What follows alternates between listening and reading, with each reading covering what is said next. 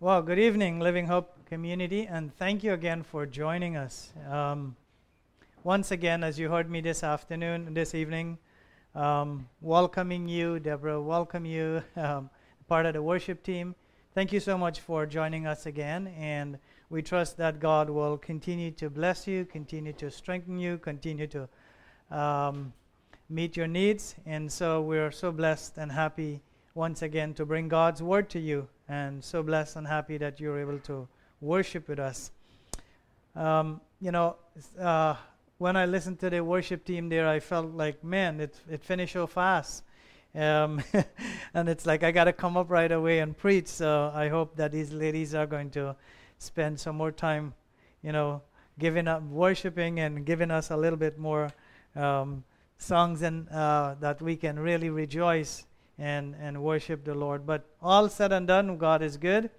If you have your Bibles, I want to encourage you to turn with me to Acts chapter 6. Last week we completed Acts chapter 5. We're now jumping right into Acts chapter 6, reading from verse 1 through 7. Um, very short reading this afternoon, and I trust that God will speak to, to your hearts and minister to each and every one of us in His own way. And wherever you are in your walk and in your relationship, I trust that the Lord will minister to you as well. So let us pray as we uh, before we before I bring God's word to you. Father, once again, Lord, we want to acknowledge you, Lord. We want to acknowledge, God, that you are the same yesterday, today, and forever. And you are such an amazing and a wonderful God. You created all things. God, you made all things, God, to, for your honor and for your glory. And Lord, we just want to thank you this evening, God, that we have this opportunity again to worship you. Lord, we have such a blessed opportunity to praise you. Oh God, to lift up our voice in adoration to you, our King and our God. And so this evening, Lord, I pray, God, that you will speak to us through your word. Once again, God, that you will open up our hearts and open up our ears and open up our understanding to receive your word. And God, I pray that you will remove the things, God, that you do not want to be there, the things that will hinder us, the things that the enemy will use, oh God, to, to bring a hindrance to us to hear from you. And so I pray this evening, Lord God, that, Lord, as we open our hearts, as we take time to listen, and we take time to really allow you to speak, God, that we will hear from you this evening. So we commit everything into your hands.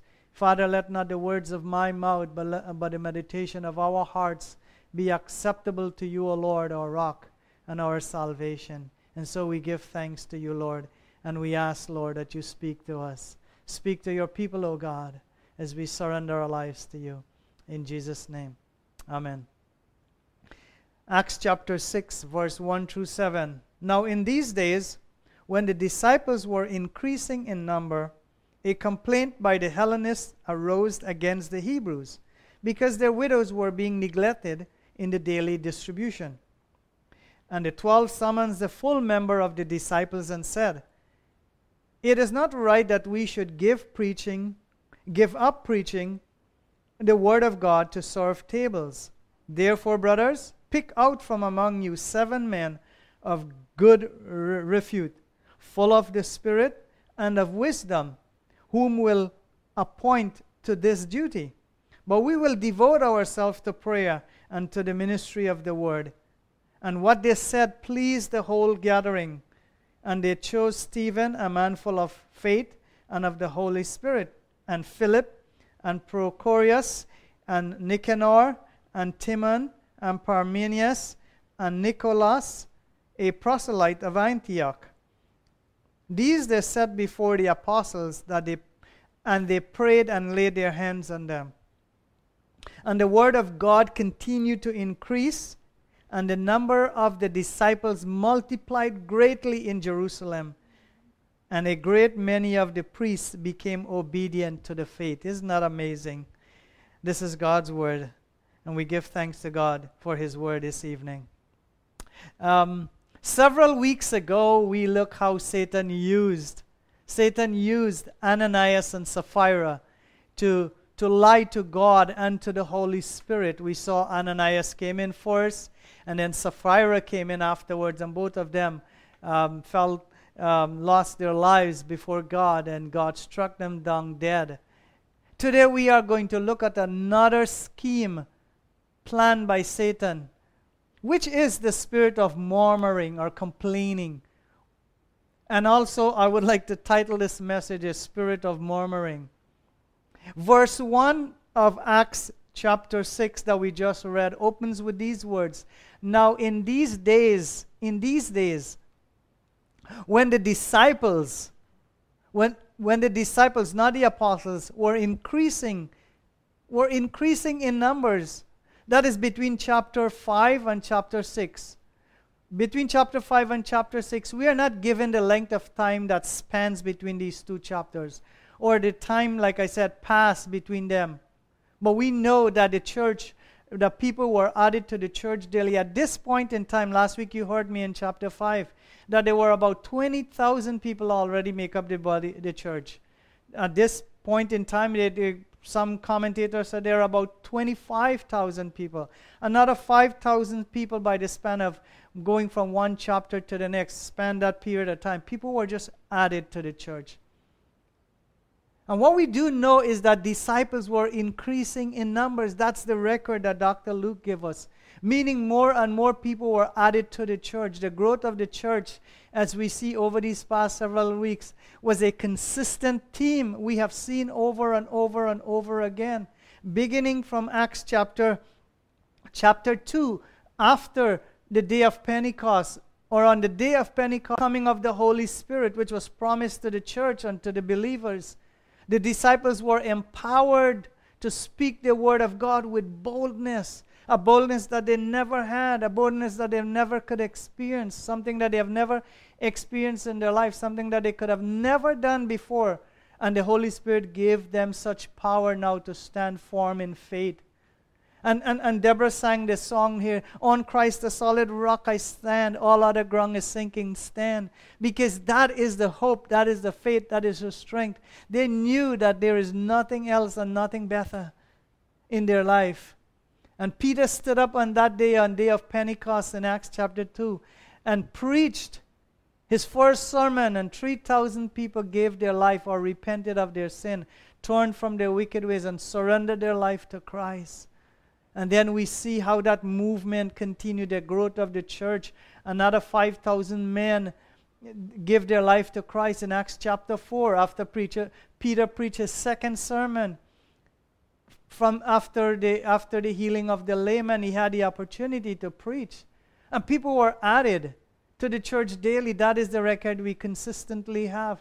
By the time we we're in chapter 5, it was a mega church, like I said, and now were over 25,000 brothers and sisters. The early church already, at that point in time, from Acts chapter 2 to Acts chapter 5, already faced two waves of persecution, and mo- most of you have already heard those sermons. And by the hands of the religious leaders and those who wanted to put a stop to the name of Jesus, who wanted to silence the disciples. Not only did we see two waves of persecution, but there was also an internal opposition. An internal opposition where Satan was now going to use Ananias and Sapphira to bring a division or to bring shame within the body of Christ. And Satan will not stop at anything, brothers and sisters. If he, fail, if, if, if he fails to bring persecution externally, he will keep on trying and trying to raise up some sort of division within the body of Christ. And we saw that, like I said, with Ananias and Sapphira. And now Satan is going to use the spirit of murmuring or complaint to bring about a division or a discontentment within the body of Christ. That is the reason why you heard me many, many times. And I would say this over and over again that as believers in Christ, we must guard our hearts against the attack of the enemy. We must be in that right relationship with God. We must not open our lives so that Satan can come in and attack not only the body of Christ, not only the church, but he will use men and women to bring division within the body. He tried it with Ananias and Sapphira, and here again, we, we're given another account where Satan is now going to try to infiltrate the church and bring division. The church at this time, where we are, was made up of several groups of people. Acts, Acts chapter 6 gives us that. The early Christian church was not only a Jewish church, was not only Jewish converts, but it's also made up of proselytes, people who, who move from one faith to the next or convert from one religion to the next. The church, like I said, at this point in time, were made up of several other groups of people. People from Jewish converts, and, and, and, and, and we are given the account in Acts chapter 6 converts from Grecian or Hellenist, the Grecian known as the Hellenist Jews. These were, these were Greek speaking Jews, Jews who were converted, who, who, who were converted. These were Greek, uh, sorry, Greek speaking Jews. Also included were the he- he- Hebrews from Jerusalem, those who followed the Mosaic law and other such as the proselyte, like you heard me talk about it there just now, from Antioch. So the church was a mixture of body of believers. And then we, we, we, we, we are given an account in Acts chapter 4 when we read how the believers were in one accord when we looked several weeks ago. They were selling their possession and sharing what they had with the poor so that there was, there was not a needy person among them. That was the heart, that was the passion of the early church. And, and, and it was made up of many, many different groups as they were selling their possession and giving it out to the poor. Their love for people and for the neighbors was not just, just was only to meet their spiritual needs and to see them come to faith in Jesus Christ, but also they were willing to walk alongside and meeting their physical need. That is why the church, they, they sold their possession were ready to give. They were ready to distribute to the poor and to the needy. We as believers, our hearts must reach out to the poor and to the disadvantaged among us, to our community.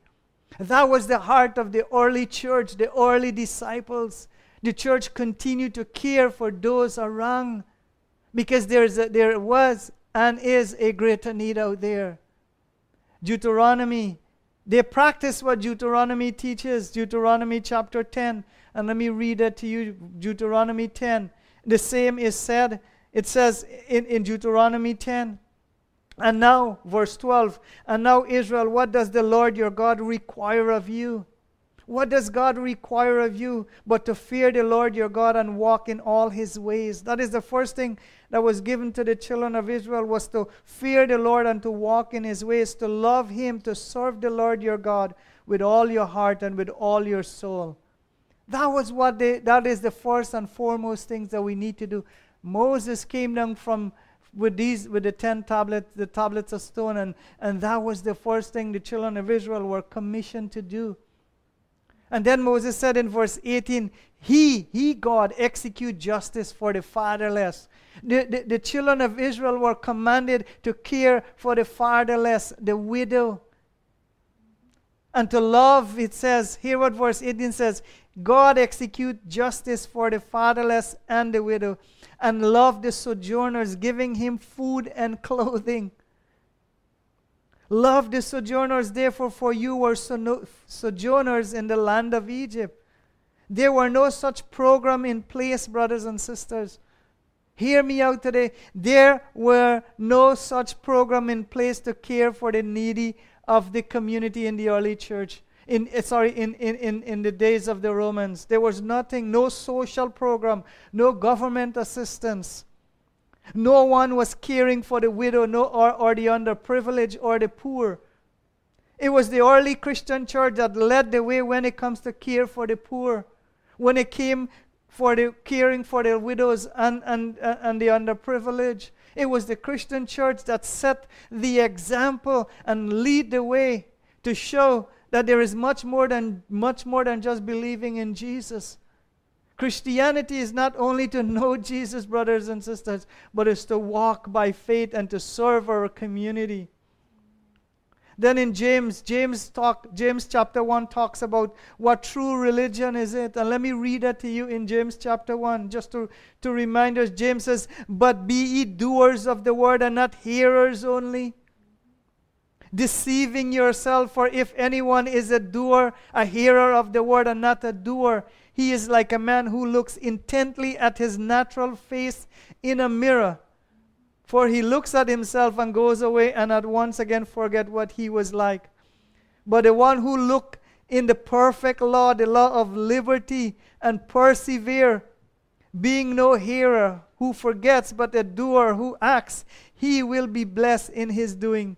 And then James, James continue in verse 26. If anyone think that he is religious and does not bridle his tongue but deceives his heart, this person's religion is worthless. But here James continues to say, religion that is pure and undefiled before God, the Father, is this. This is what true Christianity is all about. This is what it means to love your neighbor. Here James says, to visit the orphans and the widows in their affliction and to keep oneself unstained from the world. As believers, that is our call, that is our mission. Now, I want you to imagine a church of 25,000 people. How do you care for the needs of everyone? And that was the challenge in the early church. The early Christians were busy leading, uh, sorry, busy tending to the needs of everyone because it was the right thing to do. You heard me say they sell their possession and they were willing to give, but 25,000 people. You must miss someone, you must miss something. Everything is not going to be perfect or in order, or everything is going to be done right. You see, the early believers, they were living their life out of out to demonstrate what it truly means to be a Christian. They were doing everything that God has laid on their heart to do. They were doers of the word. They were not only following after the teaching of Christ, but they were willing to go out in the community and meet the needs of their community. And that is that is the mission of Living Hope Community Church. That is one of our mission here at Living Hope Community Church. Living Hope Community Church mandate is expressed, brothers and sisters, in four words to love, to grow, to teach, and to serve. As a community, as a community church, our passion is to transform the culture with the love of Jesus. And in one way that we do that is by serving. But what it means to serve, what it means to serve, to serve is to be the hands and the feet of Jesus. And we are the hands and feet of Jesus. We are the hands and feet of Jesus. We believe that community involvement and engagement is the heartbeat of God. We here at Living Hope Community Church believe that community involvement and engagement is the heartbeat of God. Jesus said in Matthew chapter 25 and verse 35 to 36, He says, For I was hungry and you gave me something to eat. He says, I was thirsty and you gave me something to drink. I was a stranger and you invited me in. I need clothes and you clothed me. I was sick and you looked at me. I was in prison and you came to visit me. His disciples said, Lord, when did we do all such thing? Jesus says, when you do it unto the poor, when you do it unto the needy, when you do it to people who are less fortunate. That was the heart cry of Jesus. And that should be also the mandate of the church. And that is the reason why we stand for, for, for to do such thing as part of what we do here at Living Hope Community Church. Jesus called us to go into all the world and to make disciples to serve our community and the world at large as we live our lives as his followers of as his followers. Serving our community is the work of passionate disciples who knows the heartbeat of God and want to be in the hands and feet of Jesus. That is why at Living Hope Community we are passionate about partnering with other local support groups in reaching those that are in need. That is our heart, brothers and sisters. That is why I love the book of Acts because it helps us to see the true meaning of the church. Early believers were the early believers were excited about what God was doing, not only in their own lives, but in the lives of friends and neighbors and family. and most importantly, that they had an opportunity to serve. They had an opportunity to give back to their community, to work with the fatherless, to work with the widow, to work with the poor. They were willing to work with the needy and the less fortunate. They were willing to give back something to their community. And they were very passionate about it. However, however, in the midst of all the excitement of seeing more and more people added to the church daily, as their testimonies were pouring in, as testimonies were pouring in from, from all over neighboring villages and tongues of how God, Holy Spirit, was healing and delivering people from all sicknesses and disease and bringing people faith as much as all those excitement and all the mighty thing that God was doing, Satan took hold of the smallest opportunity to bring about a division in the body of Christ. Satan will never stop at work, stop working. Satan took the goodness of the heart of these people and caused one group of people, one group of people to feel that their widows were not being cared for like the other widows. That is what he did. He looked at the situation and he says, I'm going to place in their hearts such a thing to bring a division among this group of people. And Satan started to plant a seed of discom- discord or division in the hearts of the believers that were allowing their cultural background or their secular identity to come into question. They were not start, they, they were now starting to see themselves as us in the church. And we have that account in Acts chapter 6. You have the Hellenist Jew are complaining to the Hebrewic Jew. They were now seeing themselves as us, us the Hellenists, and then the Hebrews, and them and them, sorry. A spirit of murmuring began to surface. And even in the body of Christ, how many times do we see ourselves as indifferent? How many times do we see ourselves? I wanted to tell you something here this afternoon. The King James Version used the word murmuring, and the English Standard uses the word complaint. Now, I, want I, I, like the word murmuring because when I look at the dictionary online, or, or you can pick up any dictionary, here is, here is the definition of the word murmuring it says a soft, low, or indistinct sound produced by a person or a group of people speaking quietly or at a distance. I mean, we all we all been in places where we have seen. We were all in places at some point in time in our life where we have seen people murmuring or complaining. Or even our children does that. They murmur and complain. So you know what I'm talking about. You know when the Bible when the Bible says that these people were murmuring, it means that they were, you know, you talk to them and they're just whispering something quietly in their heart, but they don't want you to hear what they're saying.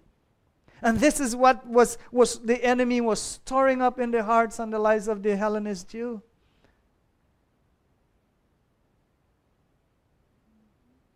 You see, people who murmur and complain are people who you can never please. And they will not all and, and they will always find something to be at fault. They will always not happy about the way certain things are done. So the sin of murmuring can the sin of murmuring and complaint can wreak havoc within the body of Christ. And that is exactly what Satan wanted. And many of us find people in our life who are constant complainers. They murmur and grumble for any and everything. And they are never satisfied. And that is the spirit. He didn't he moved from Ananias and Sapphira until he come to these folks. And he was now going to plant such a seed of discord in their life. And here is a warning for us, brothers and sisters. Here is a warning in the midst of all that God is doing in the midst of all that God is doing. And if you're part of that, we must never lose our guard against Satan attack. We must never one day drop our guard against Satan attack. Look how easily, look how easily the Hellenist Jews started to use, use the daily distribution of food as an issue that their widows were being neglected. One group felt very badly that their group were not being treated right. But I believe, I believe that it was more than just catering for the needs of their own widows. What Satan was planted was something much more deep, something that had a, a deeper root. You see, the root of discord is, is, is far deeper. On the surface, it looks like the needs like the needs of one group was not happy with how things were done or how the food was distributed. But when you look closer, when you examine the situation closer, and you look deep down, Satan was at work filling one group with the lies that this issue is about their identity.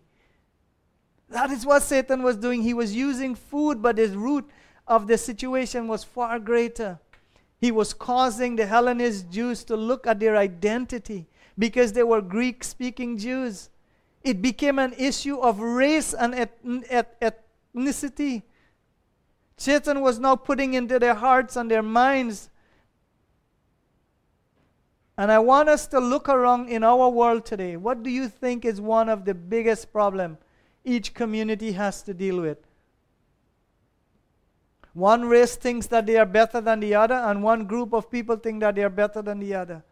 And Satan is not a fool, brothers and sisters. He knew, so he placed such a thought in the minds of the Hellenist Jew that they are less cared for. And he caused them to question not only question the, the, what the others were doing, but question their own identity. And if he does that with you and me today, he will find a way to win. You see, Satan was now going to use their cultural background, the Hellenist cultural background, and their identity before Christ to now bring a division. Now, question how many times do we forget that we're Christians? How many times are we in places or in situation and we completely lose our, our, our composure or lose or, or forget who we are? Many times we will go in places or people will say things to us, and many times people will respond as if you wonder if they are Christians. And that's because we have opened ourselves to allow those things to get to us. We have allowed the enemy to get to us. And I've been in places where I watch Christian behave and you question whether the, the things that comes from their mouth or the things that comes out of their heart, you wonder where, where, they, where if they have thrown their Christianity out of the door. And this is exactly what he was going to do with, the, with one group of people in the church. And I want to say this this afternoon in Christ, we are one. No matter where you are, we have one identity one identity. We are all one in Christ. We are all God's children. Everyone who is born again is a child of God. We must never let the color of our hair, our skin, or our cultural background separate us from separate us or bring division within the church and within the body of Christ. We have one Lord, Paul says, one God, one baptism, one spirit. Yes, we are one in Christ. It has nothing to do with the color of our, our skin. So let us not follow after the pattern of this world. I watch the news almost every day, and all you can hear at times is this division between those who are vaccinated and those who are unvaccinated when you look at the current situation, our world is divided, divided over race, divided over color, divided over sin, divided over sick, divided over the rich and the poor. And the list goes on and on. In places like India, you have caste system. Some people are better than some. Some people are loved more than others when we as believers in Christ we must not never allow these things to infiltrate our lives. In Christ we are one whether you're poor or rich you're black you're white you're green whatever color it is whether you come from one country or one nation or one tribe it doesn't matter. We're all one in Christ. And the Christian church We must not jump on either side of the division. We must never jump and take sides when it comes to matters like that. Paul says we are neither bond nor free, we are neither Jew nor Gentiles, we are neither Greek nor barbarians. We are one in Christ. Whether you are vaccinated or not, brothers and sisters, the church of Jesus Christ must never lose its identity. No matter what the enemy will throw at us, we must never forget who we are in Christ. Satan will use every opportunity to bring about a division within the body. And we as believers must never fail, fall at, at, into the trap of, his, of this deception. You see, the Hellenist Jews were Greek speaking Jews, like I said. Jews of the diaspora, diaspora or the dispersion when the Jews were scattered the, the, these Jews were born and raised outside of Israel, while the Hebrew Jews spoke some Greek and mostly Aramaic or Hebrew. That's, that, that was the difference between these two groups. One was completely Greek speaking, and the other were, were, were Jews who speak both Hebrew and, and, and Aramaic. And as you can see, the, the Hellenist Jews must have felt like they were the outsiders or the outcasts of society because they were known as the, the, the, the, the diaspora or, or, or the people that were dispersed and scattered. And this was the lie from the pit of hell. This was the lie that Satan was going to bring into the hearts of, the, of, of these believers, causing their, causing their eyes to be blinded as to who they were in Christ. And we must never, never, never lose our identity or forget who we are in Christ. No matter what the enemy throws at you, no matter where you are, and people challenge, challenge you, you must never lose your identity in Christ. And Satan tried to use the same lie, the same spirit of murmuring like he did in the Old Testament with the children of Israel. He won in the, in the Old Testament. He won with the children of Israel, and here again he's going to try it again. In Exodus 14, Exodus gives us an account of that. Exodus 14 and verse 8. You can also find it in Numbers. Here, here exactly what, what the children of Israel did when it comes to murmuring and allow the sin of murmuring to in, infiltrate their lives. Then the Lord said to Moses, Behold, I am about to rain bread from heaven for you. This is after God delivered them from, from, from Egypt's land. God is now taking them through the wilderness. And the people shall go out and gather a day's portion every day. God says He's going to give them bread from heaven. And it's going to come down and they will gather it every day. That I may test them whether they will walk in my law or not. On the sixth day, when they when they prepare what they bring in, it will be twice as much as they gather daily. So Moses and Aaron said to all the people of Israel, At evening you shall know that it was the Lord who brought you out of the land of Egypt. And in the morning you shall see the glory of the Lord, because he has heard. Here is this God has heard your grumbling against him. God has heard your grumbling or your murmuring or your complaining against him. For what are we that you grumble or murmur against the Lord? And Moses says, When the Lord give you in, in the evening meat to eat and in the morning bread to full, because the Lord has heard your murmuring and grumble against him. What are we? Your grumbling is not against us, but is against the Lord. God hate grumbling, God hate murmuring, God hate complainers. And this is exactly what the children of Israel were doing. No matter how much God gave them, they were never pleased. They were never satisfied. And that is the same very thing Satan wanted to do now with the New Testament saint, saints. He wanted to infiltrate the church with such, such a sin so that he can, they, they, he can bring a division in the body of Christ. But God was not going to allow it, allow it. He was not going to allow it. First Corinthians Paul said in 1 Corinthians 10 and verse 9 to 13, we must not put Christ to the test, as some of them did and were destroyed by the serpent. Remember the Old, uh, Old Testament, Paul is saying, we must never put Christ to the test, as some of them did, and God destroyed them by serpents.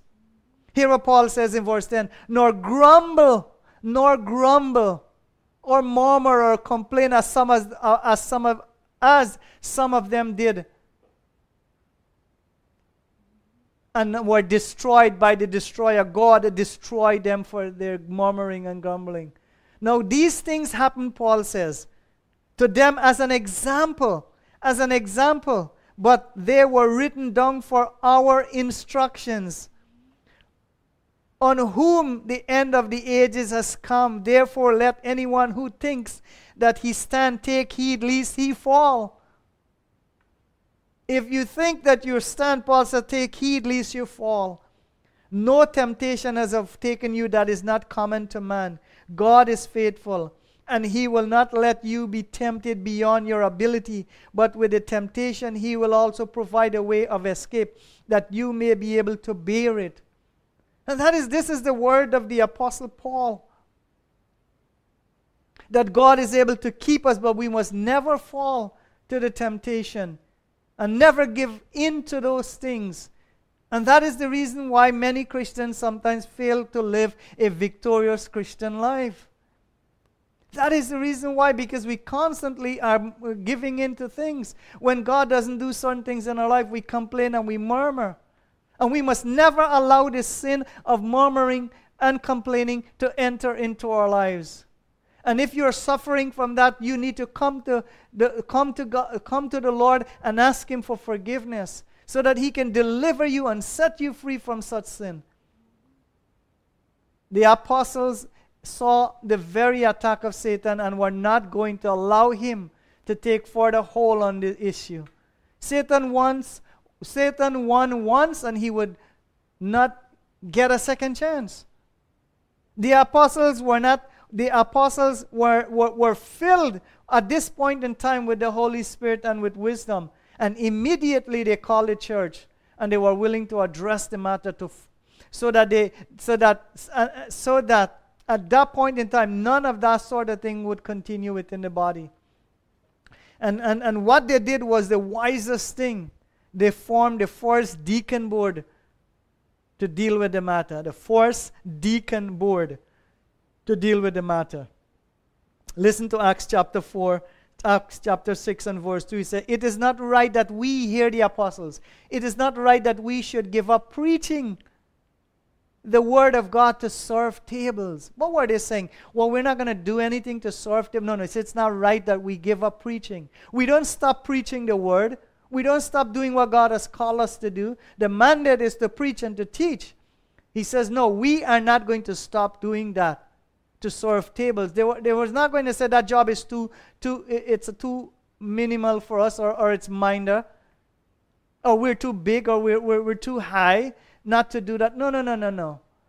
Said we're going to set up people. Therefore, brothers, pick, pick out from among you seven men of good refute, full of the Spirit. He says, here are the condition. They must have a godly testimony. They must be men that you can follow men full of the Spirit, men full of wisdom. And these are men that you can, can account for their lives.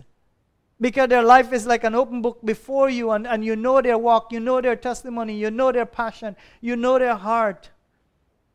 These are men of God whom we will appoint to this duty. This says we're going to take those men and appoint them to serve the tables, to serve the community, to serve the body of Christ. But we will devote ourselves to prayer and to the ministry of the word. So we will do that. We will do that. You see, the church has a duty to care for the needy and the poor. But the church must never lose sight of the preaching and the teaching of the Word of God. When programs takes precedence over preaching, the church will, will find itself into trouble. In trouble when, when programs take the precedence of preaching and teaching, the church will find itself in trouble. And that is the reason why leadership is important.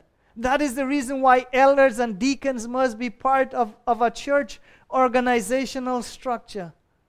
We need men and women to come alongside us. Men and women fill up the Spirit and full of wisdom. Community Church is a, is a young church. But we need men, faithful men of God, to come alongside us and to walk with us, to serve. And here what verse 5 says And when they had pleased the whole gathering, the people choose the people. The people choose the men, the seven men. And it pleased this hearing what the apostle suggests, please them. And they chose seven men. Hear who they chose. They chose Stephen, a man full of faith and of the Holy Spirit, and Philip, and Prochorus, and Nicanor, and Timon, and, Parmenas, and Parmenas, and Nicholas, a proselyte of Antioch. Look at the mixture of people. These were not Hebrew names, these were Greek names. Every one of these were Greek names. They choose men who were willing and passionate and full of the Holy Spirit to serve. The pastor alone can't do the work of the ministry. His job is to preach and to teach, but he needs people to come alongside him to do work, to serve community. And this is what the early apostles realized. They were not just picking Jewish men. No, the people picked men that were of good stature. And they set them before the apostles and they prayed and laid their hands on them. And hear what it says and the word of God continued to increase. It continued to increase. Look what happened Immediately they put a stop to Satan's plan. Immediately they bring they put on they put a, they, they, they, they didn't just band-aid this situation. They didn't just look at it. No, they immediately put men in place who can help serve in that area. They had leadership in place, people from all walks of life to represent different groups of people so that nothing of that sort will come against the church again. No, no division of murmuring and complaining. Everyone had someone there to represent them. And this is where we see the unity of the body of Christ. This is how the church ought to function. And look what was the outcome and the word of God continued to increase. It didn't say decrease. The word of God continued to increase. When programs, when we put right people in the right place to do what God has called us to do, brothers and sisters, we are going to get things done. And the gospel will continue. People's lives are going to be saved. People's lives are going to be changed and transformed. And verse 7 says, And the number of disciples and the number of disciples multiplied greatly in Jerusalem and great many of priests. Look at that. Not only disciples, people were coming to faith, but even the priests from the temple were now being saved. Isn't that a mighty thing of God that is taking place? People of, of religious stature and high power were now coming to faith in Jesus Christ. They were become the Bible says they, that the priests became obedient to the faith. That means they surrendered their life to Christ. And if the apostles, if the apostles fail to preach the word of God and the word of Christ and, di- and diverted their attention in meeting the needs of each of the programs, and the outcome would have been different. If we fail to preach God's word, if we fail to teach God's word, if we fail not to, uh, uh, to, to minister what God has called us to do, brothers and sisters, and just focus on programs, we're not going to be able to do what God wants us to do. The mandate of the church is to preach the good news of Jesus Christ to a world that is dying and to a world that is lost. Because the gospel is the power of God unto salvation. It is the only thing that will bring men to faith. It's the only thing that will bring men to saving faith. Nothing else. It's not a program only will bring men to faith. God will use the preaching of the word always to, to bring men to faith.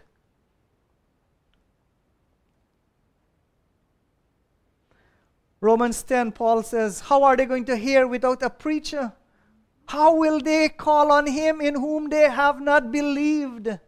And how are they going to believe in him whom They have never heard. And how are they going to hear without someone preaching? And how are they going to preach unless they are sent? As it is written, as it is written, brothers and sisters, how beautiful are the feet of those who preach the good news. But they have not all obeyed the gospel, for Isaiah says, The Lord who has believed, Lord who has believed what he has heard from us. So faith comes by hearing and hearing the word of Christ. There's nowhere else faith will come. and in closing, the early church addressed the issue of the widow by coming up with a list of guidelines, and I want to read it before we close. And next week we're going to continue with it with the stoning of Stephen. Here is the list that the early church came up with. and, and if you want to follow me, follow me in First Timothy chapter 5 and verse chapter 5 verse 3 to 16 these are the these are the guidelines for caring for the poor and the widow here what paul here what timothy says honor widows who are truly widows honor widows who are truly widows. Verse 4. But if a widow, if a widow has children or grandchildren, let them first learn to show godliness to their own household and to make some return to their parents. For this is pleasing in the sight of God. She who is truly a widow, let, uh, let all alone has set her hope on God and continues in supplication and prayer night and day. But she who is self indulgent is dead even while she lives. Command these things as well so that they may be without reproach. But if anyone does not provide for his relatives, and especially for the members of his household, he denied the faith and is worse than an unbeliever. You got to provide for those who are in your household. You got to be able to meet the needs as believers in Christ. And verse 9 says, let a, widow, let a widow be enrolled if she is not less than 60 years of age, having been the wife of one husband and having a reputation for good works. If she has brought up children and has shown hospitality, has washed the feet of the saints, has cared for the afflicted, and has devoted herself to every good work, but refused to enroll younger widows for when their passions draw them away from Christ, their desire to marry. Here Paul says, here Timothy says, and so incurred condemnation for having abandonment their former faith. Besides that, they learned to be idlers, going about from house to house, and not only idlers, but also gossips and busybodies, saying what they should not. So I would have you so I would have the younger widows marry, bear children, manage their household, give the adversary, and give no place to the adversary or occasion to suffer slander. For some has already started after Satan. You hear what he says? Some have already started after Satan. If any believing woman has relatives who are widows, let her care for them. Let the church not be burdened so that it may care for those who are truly widows. And that was happening in the, in, in the, in the church that they had to come up with guidelines of how to help widows within the community. So Satan was not going to stop, and he will never stop. But we as believers in Christ must be wise and trust God for wisdom to help to us to be able to do what God has called us to do. We must never allow the programs to, to, to divert our attention from preaching the Word of God and teaching it to God's people. So next week we will continue. Let us pray. Father, we thank you.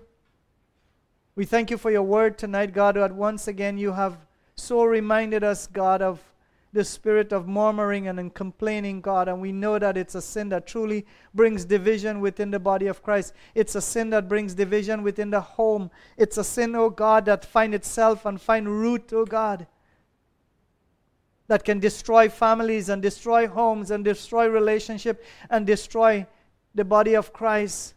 And so I pray this afternoon, Lord, this evening, God, that you, you will touch the hearts and lives of men and women, God, those who, oh God, that uh, uh are struggling to deal with such a spirit, such a spirit God, that you will heal them and you'll bring them to faith. Oh God, you will cause them to surrender their lives to you. Lord, we give you thanks, God, that the church and leadership, Lord, that you have raised up men and women, oh God, that we can put deacons and elders in place, men who can handle and, and, and be able to deal with those situations. God, because we still have an obligation to those that are in need, to the poor, and to, the, uh, to those that are in our community. But God, we also has an obligation, as we heard from your word today, to preach the gospel. Like the apostles, not to lose sight of what you have truly called us to do. And Lord, here today we just want to give you praise and give you thanks. God, even here at Living Hope, we continue to pray that you will send men and women alongside us who are passionate, who are full of the Holy Spirit, men who wants to serve, men who wants to walk alongside and to do, God, what you have called them to do. And so, God, we commit each and every one into your hands, those who are joining us each week. God, that you will continue to touch their lives, God. God, you continue to speak to them, Lord. And I pray, Lord God, that you will minister to them, those who have a heart to serve, those who have a passion to serve. God, that will open up their heart, oh God, and allow you to use them for your honor and for your glory. And so we commit everything into your hands, and we ask, God, that you continue to speak to us. In Jesus' name. Amen.